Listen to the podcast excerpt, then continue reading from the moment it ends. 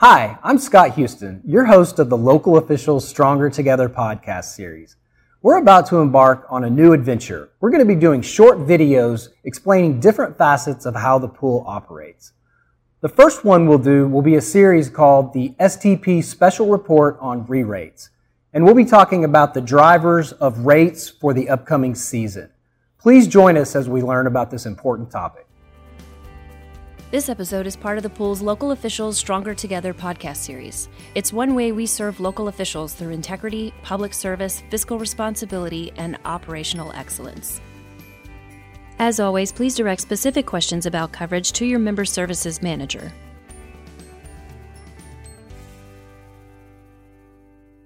All right, welcome back. I'm here with Ryan Burns, who is the Risk Pool's Cyber Risk Services Manager. Uh, tell us a little bit about first what the position you have does and how you got to be at the risk pool. Well, the pool created our cyber liability and data breach response coverage back in 2016.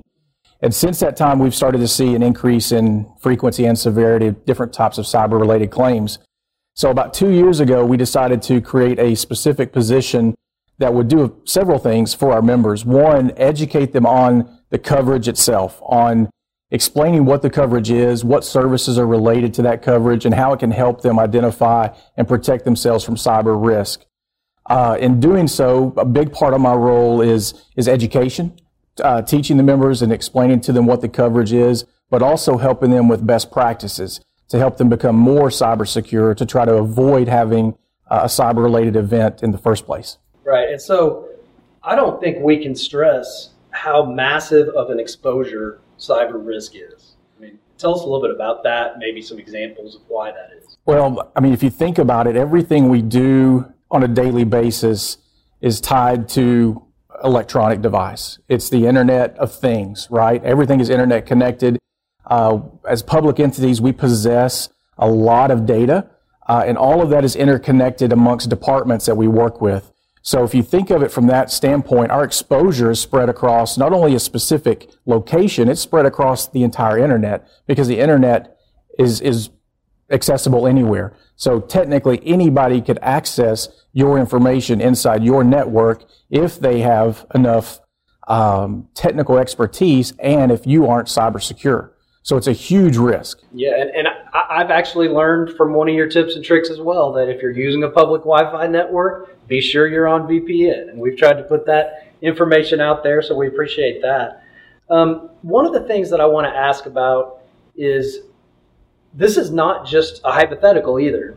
This is something that has happened to local governments across the, the, the country, and it's happened to cities and other entities in Texas as well. Tell us about that.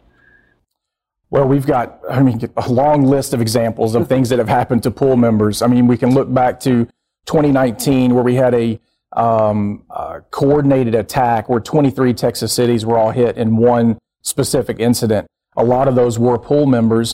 And if you think about that specific incident, a lot of those cities were very small. So we're not talking about the large cities in Texas.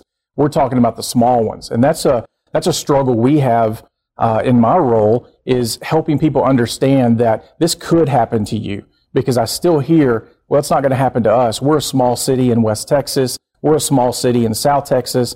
Nobody's interested in our stuff. And then we look at this example and we see that the average population of those cities was about 7,000 people. So that means some very small cities were impacted by that.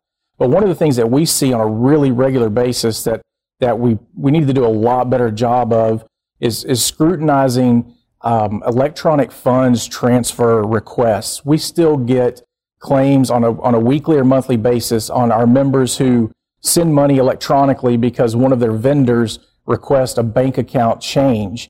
Uh, and we just need to make sure we follow the proper procedures and have a very diligent process to verify the authenticity of those types of requests before we start sending thousands and in some cases hundreds of thousands or even millions of dollars out to a vendor because we're seeing those on a fairly regular basis. Right. And you mentioned how that fits in with smaller cities. People think about cyber attacks and huge banks of computers and all this fancy stuff, but the most common cyber attack is a phishing attack, right? Where somebody uh, contacts a, a member official and asks them to do something, whether it's send money or click on a link that will infect their computers. Exactly. The, the, the weakest part of your overall cybersecurity, unfortunately, is your employee. It's the person at the keyboard. It's, it's so common. We have a term for it. We call it problem in chair, not in computer, right? So it's the human firewall. exactly. Picnic. So, you know, those phishing emails that, that we all get uh, on a fairly regular basis, uh, we're trying to be accommodating. We're trying to be great um, uh, customer service advocates and do the right thing. Sometimes we get in a hurry and we do something we probably shouldn't do by clicking on a, a link or opening an attachment. Um, and that's one of the reasons why the pool is making a strong focus this upcoming year in assisting our members with uh, some simulated phishing campaigns where we actually will assist them with running these types of tests for their employees to see how successful they can be on identifying these types of attempts. Right. And so there is mandatory cybersecurity training that's required by the state that touches on that. But of course, the risk pool wants to go much further with the kind of programs that you're talking about. Right. I mean, anybody can take a 10 minute or 15 minute training once a year and check the box and say they're cyber secure. But really, what it boils down to is on your day to day operations. And if you get this email that comes through and, and you click on it and you're not supposed to, um, and there's some repercussion in a safe environment, that's a much better training tool for an employee than just sitting down and taking that 10 or 15 minute training. So we're going to supplement that, and hopefully by doing so, it will just make um, our employees of our of our members a little bit more aware, and just have them stop and think before they click. And that's really the key, right? Think before you click. Exactly. If they get no takeaway from any of this. That's probably one of the most important things they would get. That's right. Um, so let's talk a little bit about coverage we don't want to get into too much detail, but every member who has liability coverage has a base level of cyber coverage with the pool automatically, right? Correct. Okay, and then they can also, those members can also purchase higher levels of coverage. Tell us a little bit, though, about just as a basic proposition, if a member's computer gets hacked or if they click on a link and down, download ransomware and, and their computer is frozen up and someone's asking for money, Tell me how that process works. Well, what's the first thing they should do? is question number one, and then how does that work? Yeah, first thing they should do is is contact us as, as quickly as possible because part of the cyber coverage that we provide, and it's right there in the name of the coverage, it's data breach response coverage. So a team of experts will contact the member and help navigate and walk them through that process because most members, just like you mentioned, they don't know what to do when something like that happens. So the experts can come in and assist them with that from um, uh, data restoration, from uh, forensics to try to determine how the event occurred and what they can do to remedy it. Uh, if it happens to be a, a, ransomware event, there's even trained negotiators that can negotiate that amount of that ransom down to a lower amount if they do choose to pay the ransom. Uh, it's also a team of legal experts that can help them navigate through that complex process to determine whether or not an actual uh, data exposure has taken place, which would trigger different types of notification laws. Uh, and those are complex situations that the average member uh, probably doesn't have the expertise on speed dial to be able to access. And that's really where the data breach response coverage uh, shows its strength. Well, I, am just so glad that we have a dedicated cyber risk services manager. I'm glad we have you in that role, and we appreciate what you're doing to get the word out on cyber. Well, thank you. you. Thank you. Appreciate it.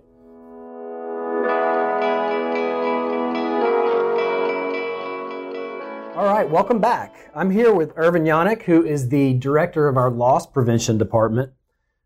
Let's talk about loss prevention today, right? Loss prevention is one, if not the most, one of, if not the most important functions of any risk pool, right? Because the idea is to stop injuries, accidents, and incidents before they actually become claims.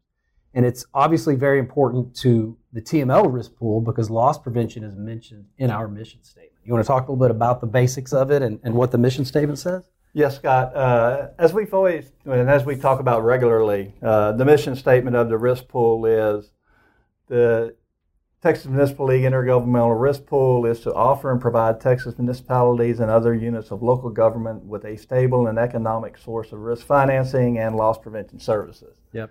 Uh, as we talk about regularly, loss prevention is specifically stated within that mission statement, and it is something that the risk pool places a huge investment on as far as helping protect our members and trying to have them be proactive in preventing incidents and accidents that may impact them. And so you have a you have a good sized department. You have several uh, folks that are uh, called loss prevention representatives. Tell us about the general functions of the department, and then more specifically, tell us about what those loss prevention reps do. We have a total of 20 employees in, within our department. Uh, I am the manager of that department. We have an assistant manager and three admin employees that work mainly out of the Austin office.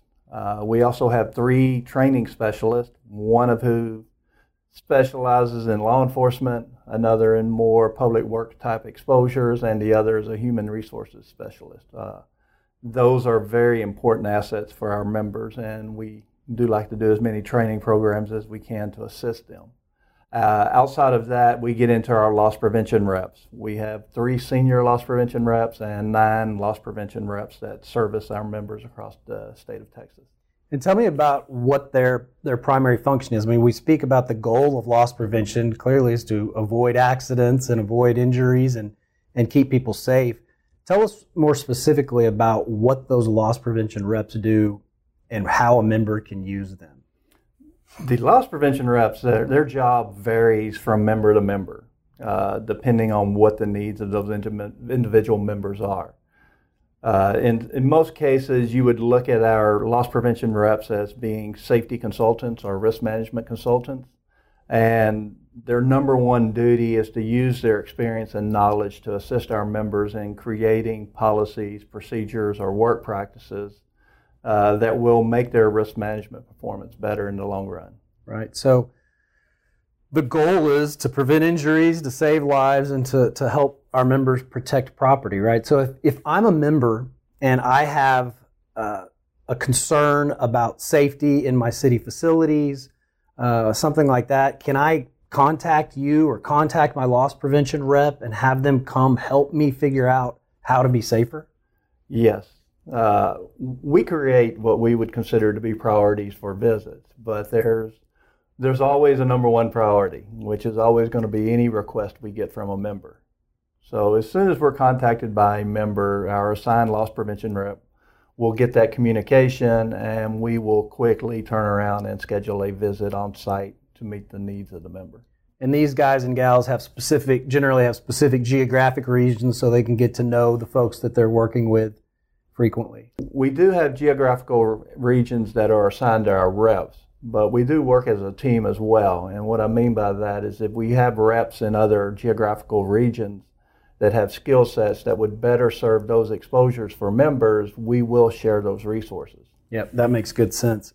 So you know, it's interesting. One of the one of the uh, podcasts I did, the very first promotional episode I did, I spoke to Randy Criswell, who is the chair of the pool's board of trustees, and he told a story about what made him get involved with the risk pool. Yeah. And it was the fact that he had had a number of accidents happen, none of which turned out to be serious, but any one of which could have been very serious. And he called and, and got his loss prevention rep to come out there and help them figure out how to improve safety in their in their city. And that's really the, the, the key that he described as wanting him to be more involved with the pool. So I think that's a real testament to your department and roadway exposures. We see articles in the media all the time about you know police or fire or, or city employees removing debris from a roadway and getting hit by a vehicle or or being injured in some other way around the roadway. So I know the Risk Pools Loss Prevention Department has come up with a specific campaign targeted at exposures on and around roadways. Tell us about that and what it's called. That specific program came internally from a couple of our loss prevention reps, and they had put together Road Ready, and they had an acronym that went with it, and we started having discussions as to where do we go with this. And that program is called Road Ready, right? Which is recognize, observe, assess, and determine what the appropriate and safe actions are on the roadway or near the roadway. Yes. God mentioned a while ago, we've we've seen too many incidents uh, near roadways, and they don't always include vehicles. It's other vehicles on the roadway, it's lawnmowers or weed eaters, or just people walking near the roadways being impacted by other vehicles, and catastrophic claims do arise from that that no one wants to deal with, but that's the aftermath we're left with. Right, and there's actually a podcast specifically dedicated to Road Ready and you can actually get to the Road Ready page at the TML's uh, TMLIRP website uh, with with a lot of good information about what that program has to offer. Let's kind of circle back and, and come back to the original purpose of these videos, which is uh, discussing what the pool does and how that plays into uh, rate setting. And I know that that there's some things that the loss prevention department does to assist with members with making sure that they're squared away, for lack of a better term, when it comes to be re-rate season. Tell us about that a little bit.